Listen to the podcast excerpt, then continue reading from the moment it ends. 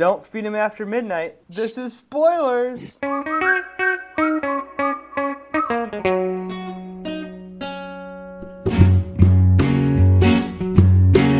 This is spoilers. Welcome to Spoilers episode 40. It is 9:34, December 4th, Australian Eastern Time. I'm Pappy, recording from in the future. I'm Pappy, recording from Sydney, Australia, and today we're spoiling the holiday horror comedy 1984's Gremlins, where a boy inadvertently breaks three important rules concerning his new pet and unleashes a horde of malevolently malicious monsters, that's a tongue twister, on a small town. Wow. So we'll go ahead and introduce ourselves. Please say who you are, where you're recording from, and we'll just go ahead and open up on some initial thoughts about the movie. If this is your first episode of Spoilers, we have two kinds of episodes. Minor spoilers, where we discuss the latest in film, and our movie review episodes, which is a never-ending trivia game, where whoever answers the question at the end of the episode most correctly gets to pick the next movie and hosts. So I won the Planes, Trains, and Automobiles, and I picked Gremlins, and so I'll just go ahead and give my initial thoughts on this movie. So, it's not a perfect movie. I think we can all agree to that. Is it? And depending on how you look at it, this movie could have what is potentially the worst monologue of any movie of all time. But that said, this is a movie that combines genres, and it's interesting, similar to the way that Werewolves in London was interesting to me.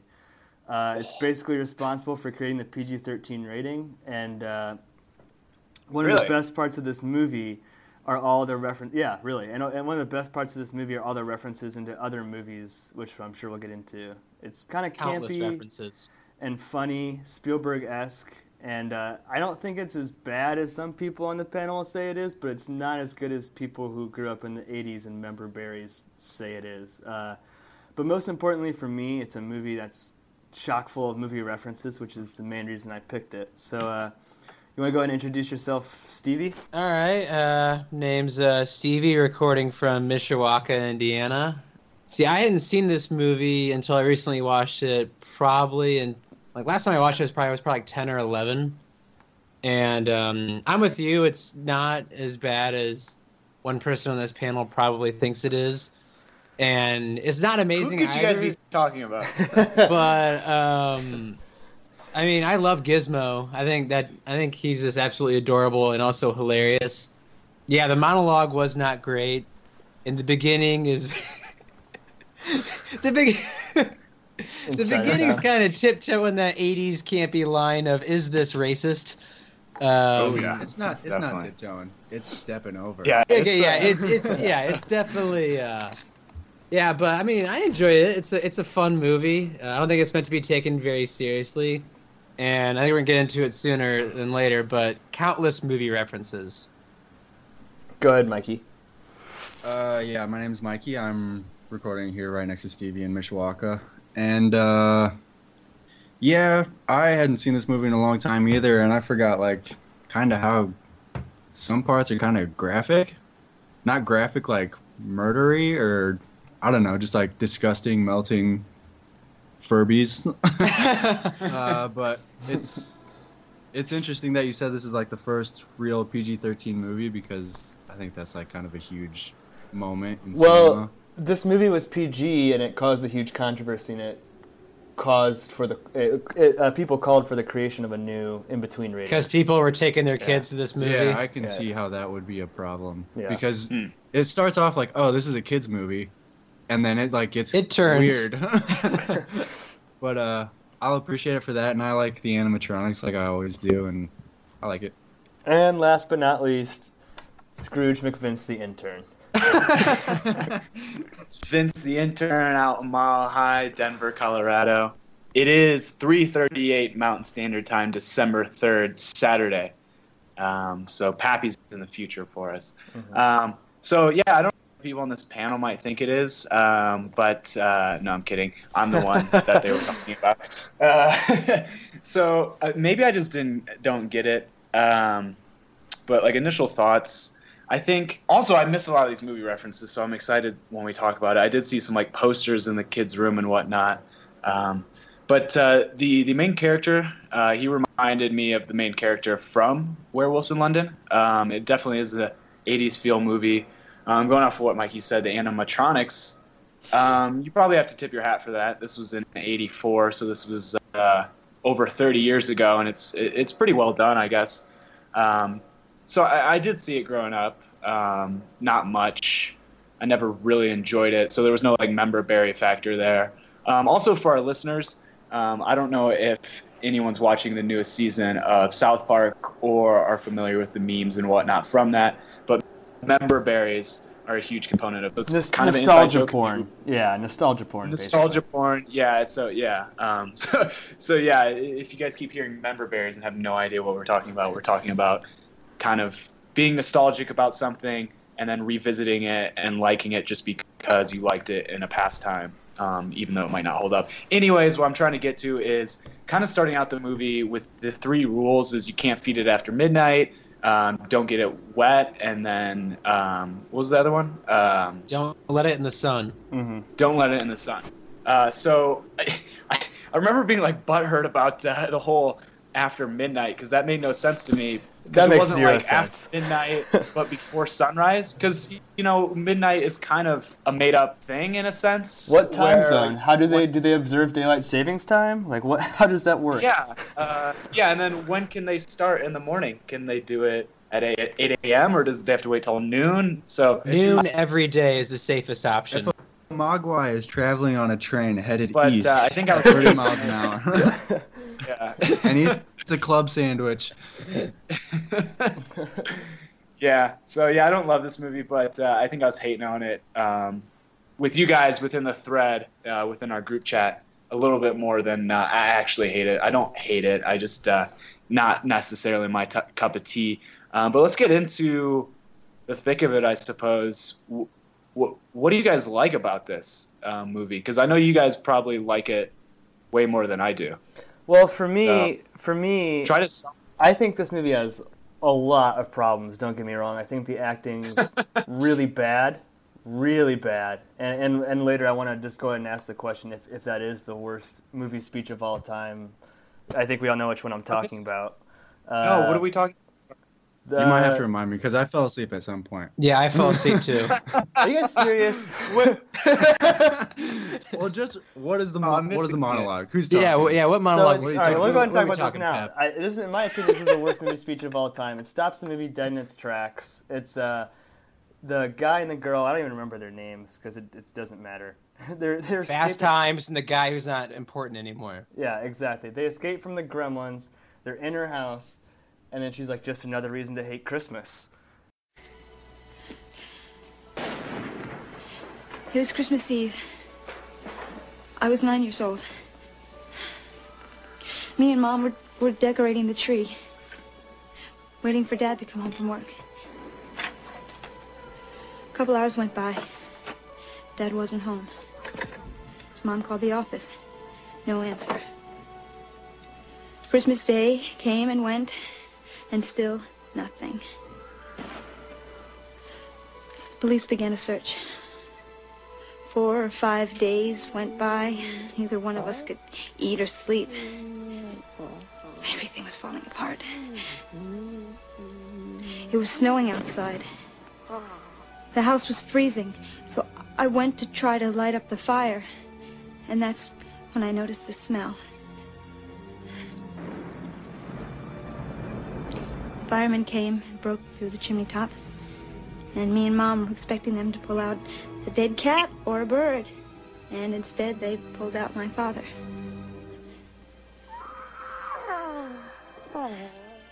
He was dressed in a Santa Claus suit. He'd been climbing down the chimney on Christmas Eve, his arms loaded with presents. He was going to surprise us. He slipped and broke his neck, died instantly.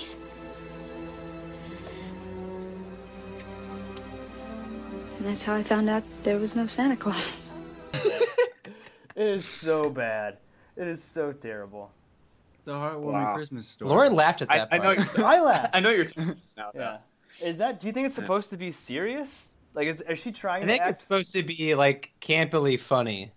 I hope so. Because it's such an absurd story. Yeah. Yeah, I didn't know if it was supposed to be kind of that funny or if like Pappy was saying, they were trying to make it serious because I think they were trying to make it the love story between like the kid and the chick.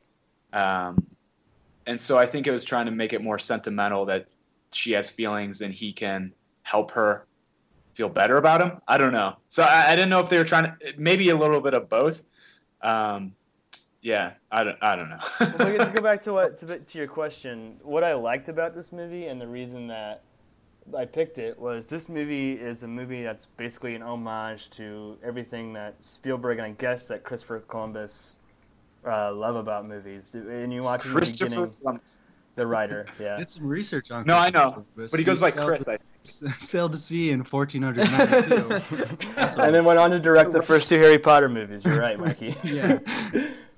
Did he direct or did he write the ones? He produced the Harry Potters, what his IMDb's is saying. Oh, he didn't direct the first two? Just produced? I don't know. There's, 8 Harry Potter movies now, so maybe he directed a couple. I know. He directed Home Alone, though, right? Pretty sure. Yeah. He wrote The Goonies. So a year after this, he wrote The Goonies. But what I've been trying to say for the last 3 minutes is that this is a movie that's about other movies. And if you're watching at the very beginning, you kind of get a clue into that because they used the original WB logo, like the one that goes back to Bugs Bunny and not the one that was current in the 80s. And so I was wondering what movie references you guys picked up on, if any. I saw a Mad Max poster. And what's the main character's name? There's Indiana Jones. Randall. What is the main character's name? I think it's Randall, right? I don't know.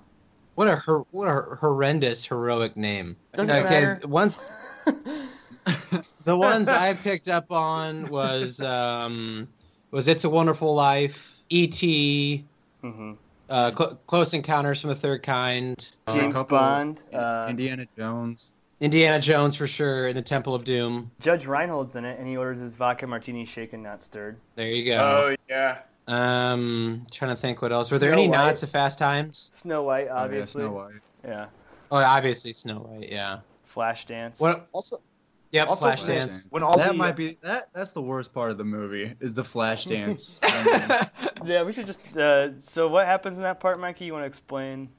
Is this a female gremlin or is it just a cross-dressing gremlin? I think it's a cross-dressing gremlin.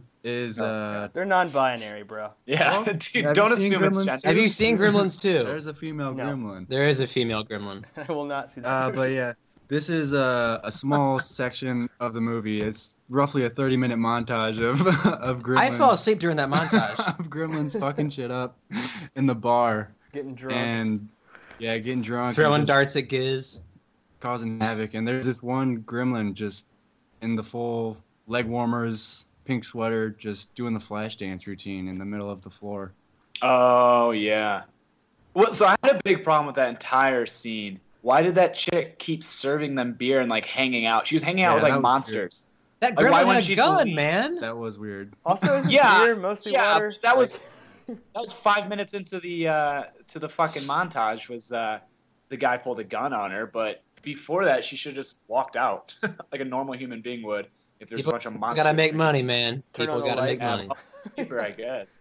Yeah. Or turn on the lights. Yes, when they were all in the theater, I thought that would be a perfect opportunity for the main character. He instead tried to explode it by opening up a gas pipe and throwing like a pipe bomb or lighting a gas stream on fire or something like that. Film burns like crazy. But he could have just turned on the light in the theater where all the gremlins are and light like distract and kill them. So all I had to do is turn the lights on. I don't think light kills them though. I thought it was just sunlight. Sunlight does, but light at least interferes with their senses of some sort. Gizmo saw himself in the mirror or something that like flashed a light on him. He started freaking out, you know? Yeah. Towards the beginning. So it at least disrupts them or some sort. If only the black scientist had completed his research, he would have gotten down. He didn't run enough analysis to fully gauge what was going on. Our main character had a weird assortment of friends. Yeah. Yeah, why is he hanging out with a 13-year-old? Why is he hanging out with a 12-year-old? Yeah, a 13-year-old. Yeah. A 25-year-old. Corey Feldman, wasn't it? That was Corey Feldman. Good for him. Good for him. How about that? And Howie Mandel is in this movie too. As Gizmo. Which does Gizmo ever talk? What does that mean though? Yeah, does he? Yeah. He did the voice of Gizmo, like his little like. He went like meep meep boop meep. Right. So okay, I kind of want to. Does anyone know how he's famous? Howie Mandel. I know he was a comedian. Voss. Yeah. Oh no, Voss. But but other than like Deal or No That's Deal, funny. Yeah, I don't know him in anything. I don't really know. So one other question, I guess, how would you guys classify this movie if you were to put it someplace in Blockbuster? Kids movie, horror, comedy? What would you lean towards there? Why? If it were me, I would put it in the comedy section. I'd put it in the trash can. No, it's probably comedy horror is what I would describe it as. Like almost like American Werewolf. Do you like it better or worse than American Werewolf? Way worse. So I actually want to revisit American Werewolf and say, like, you know, not so bad anymore. I don't get it. So I do remember being a kid and like watching Gremlins, and I feel like as a kid for our generation or like how old we are, I feel like it was kind of like spooky-ish in a sense. Maybe as a kid, like it more horror-ish, and then like when you get older, it'd be funnier. But I remember people like horror-ish, yeah. I remember people liking it when I was a kid, and not really getting it myself. So maybe there's something I'm completely missing here. I gotta say it's like a parody movie. Yeah, because there's so many references and Invasion of the Body Snatchers, like, Wizard of Oz. Yeah, that like, that cat lady's totally the lady from Wizard of Oz, right? Oh, is that the same lady? No, but I'm saying it's the same character. Like reference. Yeah. Well, so was the Chinese man in the Chinese shop in Chinatown or whatever, where they first bought Gizmo, was that a reference to something? No, it's just I feel like it might have. I don't know if it was really racist other than it was just kind of, I feel like the 80s, there was no social justice warrior bullshit where I don't know. Well, yeah, I guess serious really question, Stevie and Mike. Do you guys think that it's racism, or do you think that it's like more? No, I think it's just bad storytelling. Homage. Well, yeah, I think it's bad storytelling that comes off as racism. It's bad editing because the original cut of this movie was 2 hours and 40 minutes long. Oh, thank God! Thank God they cut that down. Wait. That's why. Yeah, the original Gremlin montage they add like cut out. Well, if you watch it, the whole Judge Reinhold guy, his character arc goes nowhere. He's just there. He's a douchebag, and he goes away. Like there's no like cathartic. He gets killed. So like they had a resolution for him. The Chinatown. There was no narration. It was all like shown, not told. And then I don't know what else, but. I think you can buy the Blu-ray that has the full movie on it if you want. I'm actually somewhat curious of watching. No, I don't want to, but for an extra hour of footage, I would be very curious to watch that. But that's a long, long, long movie for this. Almost 3 hours? Jeez. Well, actually, how expensive those animatronic gremlins were. Well, okay, you guys threw out a number earlier. $30,000 a piece. Yeah. Okay, so...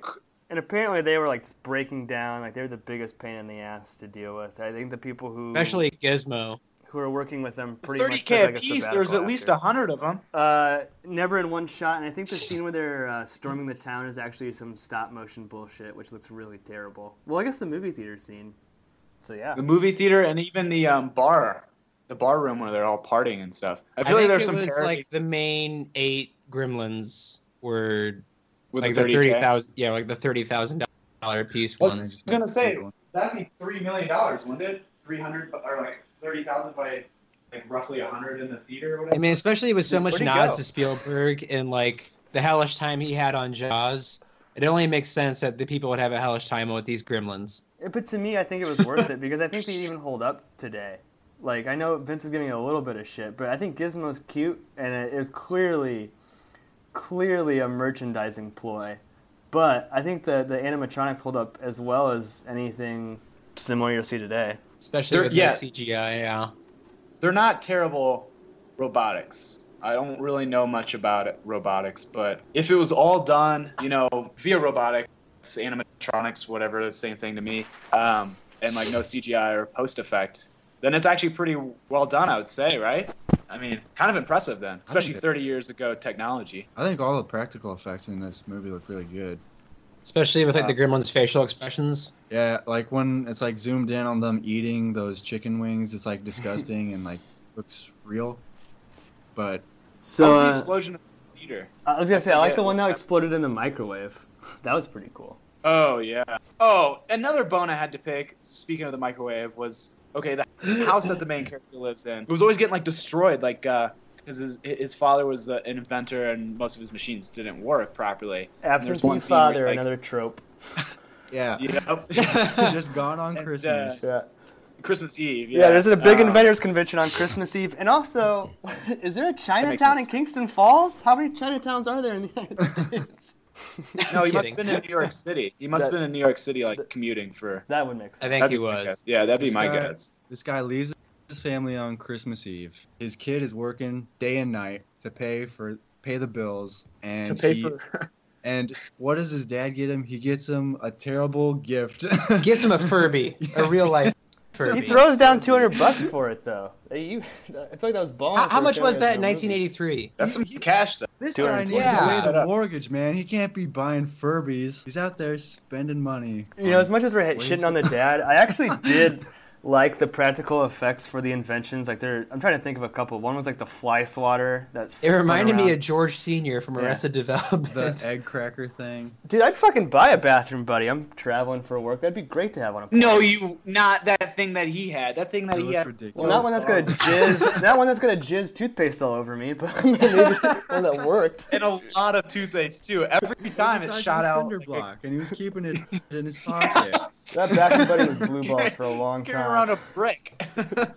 So I just he was attaching everything with a screw and then just like flipping it open. Like, just carry a bathroom bag, man. Yeah, a bathroom bag would be probably just the same size as what he was carrying around. Well, do you guys have any other final thoughts before we go to yes or no? Anything else on your little notepad? I have written down the third act's incredibly weak. I do like the effect of what's the name of the main evil Spike? I like Stripe. Yeah, Stripe. When he jumps in the pool, that's pretty cool. When the pool like boils over and flashes. That's pretty cool. So in the original, I think there's an original book. I'm not sure. I didn't Google this that hard, but in the original screenplay that Christopher Columbus wrote, Gizmo turns into Stripe, but executive producer Spielberg's like, "Hey, I just made E.T. I know how much we can sell these little dolls for. We're going to leave Gizmo good the whole time." And he stepped in and made that change. Oh. So did they ever end up making any Gizmo toys? Oh, yeah. They made a shit ton of toys. All right, so before we do yes or no, I'd like to thank the sponsors from this movie, since we don't have any. Parker Brothers, Coca-Cola, Zenith, DC Comics, Hot Wheels, Coors Brewing Company, Killian's, Barbie, Wilson! Montgomery Ward, Budweiser, and a shit ton of merchandising this spawn. There is a fuck ton of product placement in this movie. Colorado. I feel like in every Spielberg movie, though, there's always a ton of product placement, though. Typical. Like, I was just watching Minority Report today, and there's like 10 different like blatant product placement scenes in Minority Report. Does that bother you guys? Product placement in movies? No. Kind of. I don't know. It's weird. I think if someone like at a bar is like, "Hey, I'll have a beer." It's like, "What are you drinking?" "I only drink Coors Light" or something. That would bother me. But if it's just like, "I'll have a beer." Kind of like what Peyton Manning did at the end of the Super Bowl. When he gave Papa John a hand job. Well, that, and he's like, "I'm just going to go home and drink Budweiser." He's like, "Did I mention that? I'm going to go home and drink Budweiser." Yeah, but he probably got paid like $3 million to say that. Yeah, probably. I mean, so you can't blame him. But like, that's a good point though, Pat. I'd rather see like a kind of like knockoff or like original funny like pun names. But I mean, seeing product placement doesn't bother me. Seinfeld, there's a Snapple product placement every single episode. Not to mention just other stuff sprinkled throughout. Also Superman. Well, and you can do stuff like Seinfeld does, like the Junior Mint. I think that's done well and funny. But it can also be distracting. Yeah, the Junior Mint adds to it almost. So we'll go ahead and give our final score. Vince the Intern, or How the Vince Stole Christmas. Do you want to go ahead and explain what our rating system is and give your yes or no? Yeah. So our rating system is very simple. We like to keep it very black or white. So it's a yes or a no, basically meaning yes, go see it. No, don't waste your time on it. Yeah, so sometimes it's definitely complicated, but for this one, I have to go no. I just don't like this movie. I only watched this because we were spoiling it, and I would probably never watch it again if I had my choice on that. So a definite no for me. And also, I think I've never said yes to a Pappy movie. Ever. Tradition. Tradition unlike any other. It has nothing to do with Pappy personally. I just don't like this movie. Money Mike. Also.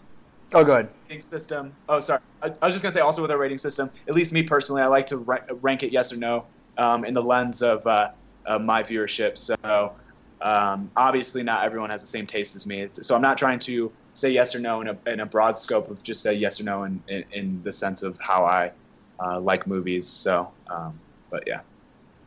Money Mike. I did not. Yeah, money. Oh, wow. I'll give this a yes, but it's like a very shallow yes. I forgot how cheesy it is and like how long this crazy montage is. Way too long. It's interesting. I mean, I appreciate it for what it is and like how it kind of added the PG-13 to movies, to movie history. So I think that's interesting, but it's also like a very... Where do you classify this movie? Like, are you going to take your kids to see it? Probably not, because the final scene of Stripe dying is kind of terrifying. I forgot about that. But also, like, 5 seconds before that, Gizmo goes flying through the air in his little toy car, and it's like adorable. so it's like kind of hard to define. Also, there's like so many parodies in it. It kind of reminds me of like Airplane, just like it's like a that's a joke really good. It's like a point. Joke of a movie. Mm-hmm. So the plot isn't really there, but everybody has seen it. You might as well just watch it and appreciate everything that went into it, like the animatronics and stuff like that. But I'll say yes. Yeah. Steve A. I was actually really excited when you picked this movie. I give it a yes. Just by looking at it, you can tell a lot of hard work went into making this movie. Like Mikey said, especially with the animatronics. And Gizmo is probably the most adorable, one of the more adorable character movies you're ever going to see on screen. Unfortunately, the story is really weak. But I mean, it is. Yeah. It's like I'm a big story guy. The story is really weak. Yeah. But if you can get past that, it's more fun to look back on now because you can see a lot of references to like other movies and nods. Yeah, if you watch a lot of movies. If you're like a big movie buff, this is a fun movie to watch because you can kind of like see in a time frame like where they're like kind of going at. Like, oh, that's there and that's there, especially with like the titles on the movie board with like E.T. What was that title called? Pat was like Lost Boy. I think so. Yeah. It's like Lost Boy and like Look Up to the Sky, which was like nods to E.T. and Close Encounters. You know, Kingston Falls being a kind of a reference to the town and It's Wonderful Life for Bedford Falls. But yeah, I give it a yes. I enjoyed it. I'm happy we reviewed it. Solid yes for me. So I'll also give it a very soft, flaccid yes. To me, the only reason this movie is worth watching today is sort of like what Stevie said is when I watched this time, which is the first time I watched it as an adult, I was watching it trying to catch all of the references to other movies, and I had a lot of fun. I was writing a bunch of them down. I was like, okay, what's that movie with Clark Gable? I don't know what it is, but I Googled it, and clearly Spielberg or Christopher Columbus or somebody cared enough about that movie to put it on the TV in the movie. So then it's kind of like a callback. It's like, oh, maybe I should check that movie out. I think all of the criticisms that Vince had were 100% valid, and I'm not sure that this will be a movie that kids will relate to in 20 years. But I think that at the time, it set out what it was trying to do, which is make a scary holiday movie for 13 to 15-year-olds. And as an adult, like I said, if you watch it for trying to catch movie references, that is a lot of fun. And now I'm going to go back and watch that Clark Gable movie. I want to see Invasion of the Body Snatchers now. And it's a celebration of film packaged in a goofy 80s cheese ball of a turd. So, but I'll give it a yes. So that... Wow, that's a certified... No, you said no, so... Certified something. It's lukewarm. 3 out of 4. Yeah. So now we play... It's lukewarm milk right now. The trivia game, which I mentioned before. So the winner of this will get to pick the movie that we spoil next for our movie review episode and get to host that movie. So I went back and forth on how I wanted to do this. I have a lot of different options, but I think that the main takeaway from this movie is that it helped define the PG-13 genre, which, of course, as we all know, all of the top-grossing movies of all time are PG-13. So we're going to play a little game. We're going to do 2 quick rounds. The first round, you're all going to say an R-rated movie. The second round, you're all going to pick a G-rated movie. Whoever's domestic box office gross of the combined total of those 2 movies is the highest will win. Now, I want to mention, if you fuck up and you say a PG movie or you say a PG-13 movie, you lose that category. So the movie has to be rated R, has to be rated G. No do-overs. Oh. So, Vince, I'll give you the option. Would you like to go first or second in picking your movie? Or first or last in picking your movie? Oh, man. I'll go last just because I'm blanking on what movie I want to pick and I don't want to be stalling. Okay, so Money Mike, we're going to need an R-rated movie from you first. And we'll have to do some magic of movie editing because it's going to require some math, but it's going to be okay. Oh, no. R-rated movie first. Yep. I will say Terminator. Okay. Terminator. Mm. Stevie. We have to pick a highest grossing R-rated movie. Yep. You picked an R-rated movie that you think grossed the most domestically. Deadpool. That is a very, very good guess. Crap. I didn't even think about that. It's not number one. Oh. It's not the biggest dog still out there. I'm blanking on even what movies are. To our listeners, I am right now. And all day I've been foggy. So, jeez Louise. Godfather Epic? What? No, can I not guess that? Wait. 3 movies? You got some 3 movies? That aren't rated R. No, but that not... No, the epic is not all 3 movies. And also it is a release. Well, I guess that's probably a dumb pick because that release would be different then. You want to say The Godfather? The Godfather, is that your pick? The first one or the second one? You can pick one of those. Can I... Be bold, well, choose I can't pick... If I can't pick the epic, can I pick a new rated R one then? Yeah. Okay. Fudge. Shoot. Dead air. I'm just stalling. Take your time. We're going to edit this out. I don't want you guys to rush. This is a thinking man's game. Thinking man's game. Well, then I'm playing the wrong game. Was Alien rated R? Oh, my goodness. How did I miss that? Mm-hmm. The big dog, Will Hunt. Yeah. Oh, boy. I'm really going to need you guys' help, though, looking this up. I'm already overwhelmed. Trying to Google all these things. Okay, well, I don't want to stall anymore. So I'm just going to pick my favorite movie of all time and say Goodfellas, but I know that's not going to be highest grossing. And what was left on the board was Passion of the Christ. Yep. Yep. I don't know the highest grossing indie movie of all time. Hey, it's not over. It's not over, and G movies make a lot more money than R-rated movies, so back to Mikey. Any G-rated movie of all time? I want to say Lion King. Oh, that dog will hunt. That's the number one. Is it? I think. I'll go next. Can I go? Yeah, go ahead. Frozen. That's a good guess, too. Stevie wins. That's a great guess. Yeah, and I don't even know if Toy Story is probably PG. I'm going to say Toy Story, but I think it's PG. That's also a good guess. All right, so we're going to pause this real quick to add these up. You know who wins. Can you guys help me out, though, and Google your thing? Yeah, I'll do mine. So it's just gross. right? Domestic, not inflation adjusted. Okay. What was so Goodfellas is $48 million with some change, which isn't. God. Okay, Frozen domestic was $400,738,000. Yeah, I'm not even gonna add the rest of mine up. Stevie wins. That's so bad. The pool domestic box office.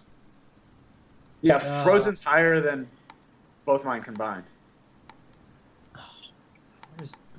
363. Deadpool domestic was $363 million. Jesus, you win, dude. Yeah, I mean that's Deadpool's number 2 all time. What was Lion King? I can see Lion King domestic box office. I see 422 lifetime. Because it's been re-released 6 times. I saw 38 million for Terminator, Mikey. Is that what you saw? Yeah, that's what I said. Lion King domestic was 312. Stevie crushed it. Yeah. Stevie, what was it? So what were your 2 numbers? I was going to add them up so I can say them real quick. Hold on. Let's see. Deadpool, $363,070,000. 363 plus. 363 plus Frozen domestic, which was $400,738,000. And with that, we have a winner, Stevie Putman, with $763 million total. Stud. Yeah, yeah. That was a good trivia game. It's going to be, baby. So, do you guys want to go Christmas or back to normal movies? It's your movies. Pick. It is your pick, but I'm so sick of doing. So, okay, for our listeners, we did. I forgot. Gremlins, we did Planes, Trains, and Automobiles, and we didn't even get it. It's not even. Planes, Trains, and Automobiles is not even published yet. And Thanksgiving was like a week ago, so let's not do those because we are really bad at getting them out in time. And I'm not knocking anybody. I'm just saying let's just pick good movies. I vote for a Christmas movie because it comes but once a year. Mikey, what say you? Fuck Christmas. It doesn't matter to me. I don't care. All right, I was going to take my pick anyways. All right, I guess I'll go. Man, oh, live. Okay, I'm going to do a normal movie because I saw this movie this week. And I found it really intriguing because it's not a great movie. Oh, and Lauren thought it was horrible. No. And somehow our lead actor, Jeff Bridges, earned a Best Actor nod for this movie. Oh. So this came out in the 80s. It's called Starman. Man. Oh, yeah, folks. I guess. That's it. Play us off, Stevie. No. That's our pre-Christmas thing. All right. We are on Twitter at SpoilersPDCST, or as I'd like to say, at SpoilersPodcast. Wait. I think you just said that wrong. You said PDCAST, didn't you?